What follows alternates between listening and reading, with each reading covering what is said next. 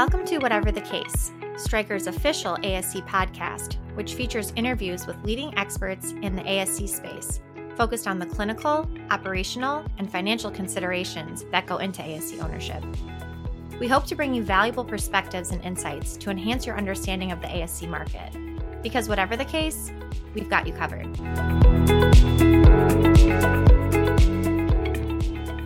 We are joined today by Dr. Scott Schoifet, a board certified, fellowship trained orthopedic surgeon specializing in joint replacement. Dr. Schoifet currently practices and is part owner of an ASC in New Jersey outside of Philadelphia. And he is here today to discuss his approach to outpatient knee replacement and his philosophy of treating every patient like an outpatient unless proven otherwise. So, with that, I'd like to welcome Dr. Schoifet and thank you so much for being here and taking time to be on the podcast. Thank you, Dana. I'm very excited to be here. Wonderful. So, before we get started um, and get into the content, can you just give us a brief introduction? I've been in practice for over 30 years. Um, I practice in South Jersey, a group called Reconstructive Orthopedics. I started, um, I did my um, residency in the University of Rochester in orthopedics, and I did a fellowship uh, at the Mayo Clinic in adult reconstructive orthopedics. And I've been focusing on adult reconstructive most of my career. Uh, in 2016, I was doing so many knee replacements, I stopped doing hip replacements and gave them to my partners who were doing direct anterior. I was too old to learn a new procedure. And I've just been doing uh, knee replacements. I do about uh, 600 a year. Uh, I've done almost uh, 3,000 Mako total knee arthroplasties. And I, uh, most of my practice is now either ambulatory surgery or uh, an outpatient uh, or 23 hour stay at the hospital. Excellent. Well, thank you again for being here. And I'm really excited to kind of jump in. And um, I know our title here says One Surgeon's Outpatient Total Knee Program 20 Years in the Making. And we'll get to what that means in a minute. But for now, um, can you just touch on how long you've been doing knees in the ASC? And at this point, what percentage of your practice is currently done in this setting? So I started doing my first outpatient arthroplasty was in 2008, was actually in the hospital. And uh, I started doing unicompartmental arthroplasties when we opened our first surgery center shortly after that. Um, took me a while to do total knees. I was always somewhat restricted because of the instrumentation uh, for doing manual knees. Uh, it was difficult to get all those uh, instruments there. But uh, Mako has really changed that. It allowed me to, to take my, get rid of a lot of my instrumentation and do a lot more outpatient arthroplasty in the ASC. And uh, started doing my uh, total knee replacements in the outpatient system about 2017. And shortly after Mako started, and then we built a new surgery center shortly after that in 2019. So currently I'm doing about 40% of my knees in the surgery center, with a fair proportion of them uh, outpatient arthroplasty being done in the hospital setting. So over 50% of my knees are technically same day discharge, and the remainder of them actually go home the next day. Okay. So that's still a, pretty large percentage. Um, and I know our title here says 20 years in the making. And as we were preparing for this podcast, you mentioned you've been thinking about outpatient arthroplasty since 2001, so more than 20 years ago. Um, and how did that come about? So I've been doing all my standard uh, medial parapatellar approaches and had a very busy practice. And in 2001, I went to a course by another company who we won't mention and uh, I saw uh, one of the surgeons talking about outpatient arthroplasty. And this was my first experience with it. And it was the two incision hip uh, by Dr. Berger.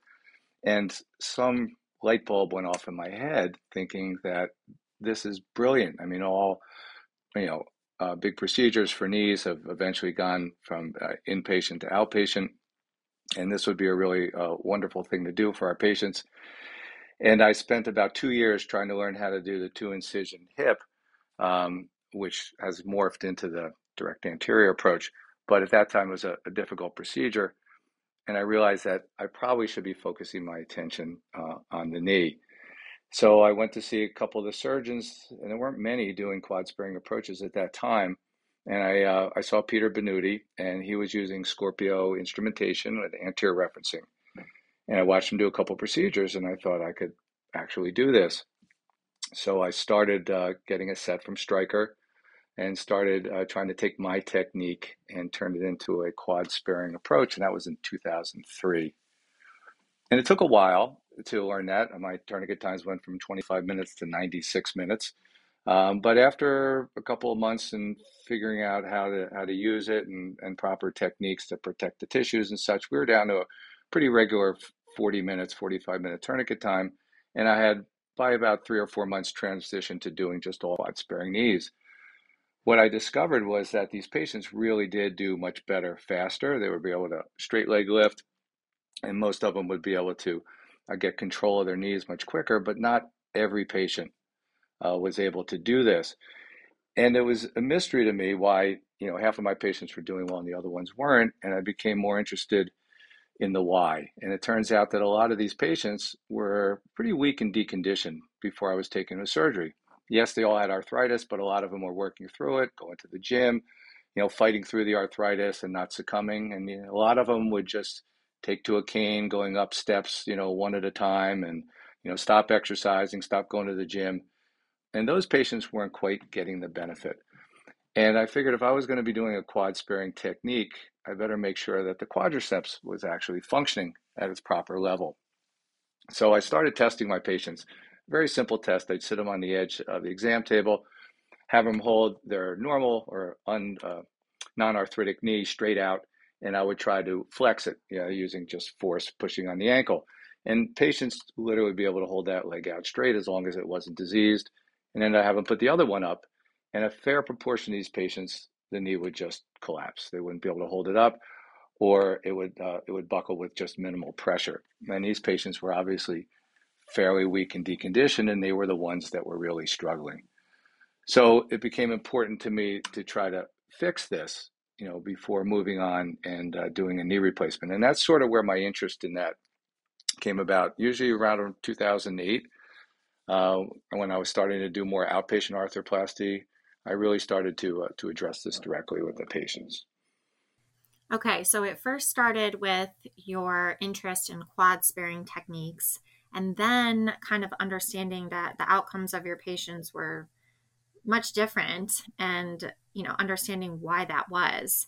So it then comes to this point, and you kind of mentioned this as well, how you came up with a car analogy to treating this condition and this difference in in how your patients were doing and so explain to us how that translated to how you've changed your practice and and what that's done for you sure so i when i was trying to get these patients stronger i, I like everybody else was sending patients to physical therapy at the behest of all the physical therapists around to get people stronger and invariably they were not getting very successful. They'd give them like two exercises that helped and have them doing squats and stair steppers and wall sits and things that made them miserable. And they weren't getting better. And I realized that I really had to become more involved with getting these patients to exercise. And in my mind, the most consistent exercise that a patient can do with an arthritic knee is a stationary bike. And specifically, I would be using a recumbent bike. So a lot of my patients had some back issues and they couldn't sit in that racing posture. So I wanted my patients to exercise on a stationary bike, doing a 30 minute aerobic workout to get their strength back to normal. And I really had to explain to them why this was so important to me. And that's sort of the origin of the of the car analogy, how I can explain to a patient how I see the arthritis and the treatment arthritis so they can understand it and move forward. And the way I would describe it, and the patients understand this because they come in saying they have bone on bone, is I'd put up their x ray and it shows that there's thin cartilage usually on the medial lateral aspect. And I would explain to them that the cartilage is the, just like the tread of the knee, just like there's tread on the tire of a car. And basically, to this person, you know, they're the car, and the knees are their front tires, their hips are their back tires. And they have to drive around on these for 60 or 70 years. And when the tread starts to wear out, you have a bald tire, it affects how the car drives. If you keep driving it, you have a flat tire. You keep driving that, you're riding on the rim. And that's sort of like all the extents of arthritis. And I'll explain to the patient that they're, of course, coming to me with a bald tire or flat tire. And they want me to change their tire because literally, as surgeons, that's what we do. We resurface the knee and we're tire changers. And then, this is one of my weaker patients, and they will already have failed my test. I would tell them that the tires are not the only thing that keep the car running. I said there's more important things that keep a car running, such as the motor of the car. And I explained to them that the motor is their quadriceps.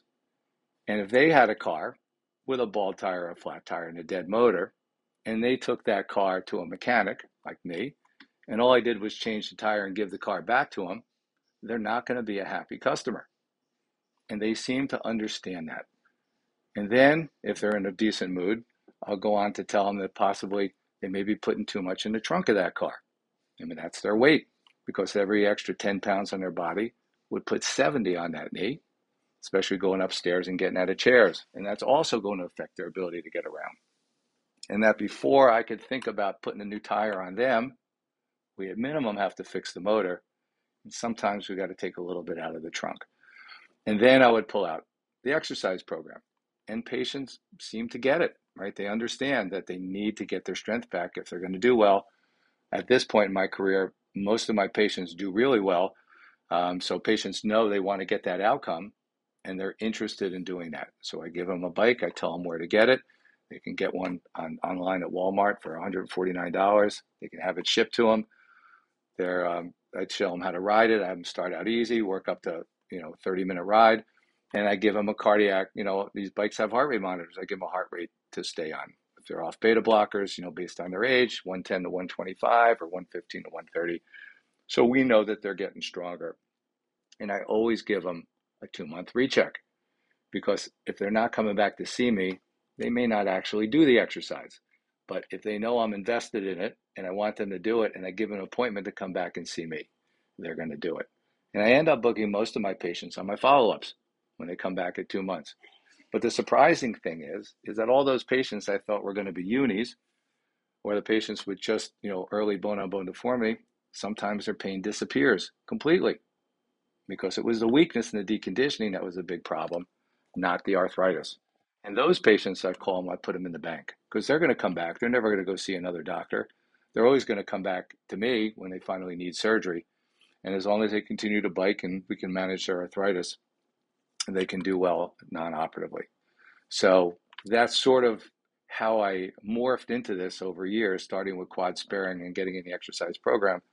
And I become a big believer that these patients generally come in weak, deconditioned, and they're not engaged in their knee. They're not engaged in their treatment. They, you know, want somebody else to fix them. They want somebody else to give them visco. They want to go to somebody to make them stronger. They're going to use a cane. They're going to use their other leg, and they become disconnected from their extremity. And I think it's very important if you're going to develop a large outpatient practice that you turn these patients into outpatient candidates. And I do think that that's what this program that we're talking about can really do, can really not only do a better job of treating your patients, but can also focus on getting all those patients into an outpatient setting. Mm-hmm. Well, it's really a unique perspective, and I love the analogy about the car, and it certainly makes a ton of sense to me. I'm sure your patients can really relate to that as well. And you know you're treating so many other areas and getting them active and mobile and and really engaged with their care um, which which is wonderful. So um, aside from that which i definitely don't want to um, you know discount or discredit how impactful that certainly has been to your practice um, is there anything else that has assisted in your ability to be successful in the asc so getting the patients to the ASC, uh, a lot of it is the strength thing, but being able to do the surgeries in the ASC, I, I truly have found that, that Mako has been remarkable for me. My my initial interest in the Mako uh, was uh, to get rid of all my instrumentations. I wanted to get desperately into an ASC setting, and I was doing manual knees with anterior referencing um, triathlon instrumentation, and it's six trays that we had to sterilize. And so for me to process six trays and I'll do, you know, six cases a day, it's I'd have to build a sterile processing center the size of all my OR suites. And I didn't want to build another hospital. I wanted a, a small, sleek ASC. And so I really pushed when the Mako came out. I was not a navigation. I was I was using standard instrumentation and a measured resection approach. Um, I wanted to get the Mako for that reason. And then uh, since I do a quad sparing mini vastus approach, the Mako really wasn't set up for that. So uh, we had to do some lab work to make sure that we could adapt it to, to the way we would do our procedures, which we have. And very quickly, I found out that doing manual cuts when you have to take the tibia out first with a manual saw is, is dangerous and difficult to teach. But with Mako, with the haptics, you can't cut through the posterior capsule into the neurovascular bundle, even if you tried. And it's protective of, of the ligaments. So blind cutting was no longer a factor. We could put the knee in extension and do our cuts. And so that became much easier. And then the outcomes being able to get this CT and being able to find out that patient's native anatomy. Uh, I personally do functional alignment, so I stay within you know three degrees of varus or two degrees of valgus, but I can actually find the patient's native slope, which will vary in, in patients, the slope of their tibia, and I can basically recreate their knee with the Mako, do a quad sparing approach on those patients, and get them out of there. And I actually feel like you know, they're coming in and three hours later they're leaving with the exact same knee except with a new liner. And I do believe I've seen personally a much higher experience with patients coming in and they're coming in for a second knee and I go, How's your other knee? They go, I don't even think about it. And that's just something that I didn't see before Mako. So I believe, you know, using a Mako for in a quad sparing knee is, is a phenomenal experience. And as teaching, we do teach fellows um, being able to teach with the Mako is very helpful. The Mako will also take a difficult procedure and what I would call democratize it and make it easier for surgeons who do to, don't do high volume surgery to take a more complicated procedure such as a mini vastus approach and be able to do it much more quickly. Um, so I found it just a phenomenal asset for uh, outpatient arthroplasty in ASC. Well, it was great hearing from you today, Dr. Schoifet, and I really enjoyed hearing about your unique approach to total knee replacement, how you're engaging your patients to help them understand how there's so much more to being ready for surgery than just the knee itself, and getting them active and mobile in preparation.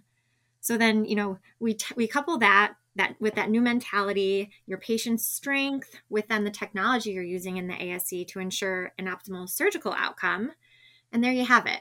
so thank you again for your time and, and for sharing this with us today. Thank you. I think it's been transformative for me in my career, patient engagement and Uh, outpatient arthroplasty and Mako and, and looking back over 30 years to see where I started and where I came to. I don't think I ever could have imagined I would have ended up at this point where I am now in my career, and I'm still excited by it.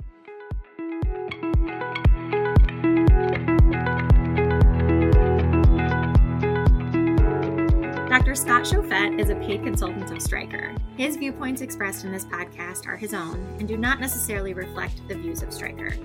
To learn more about Stryker's ASC business, visit www.stryker.com/asc.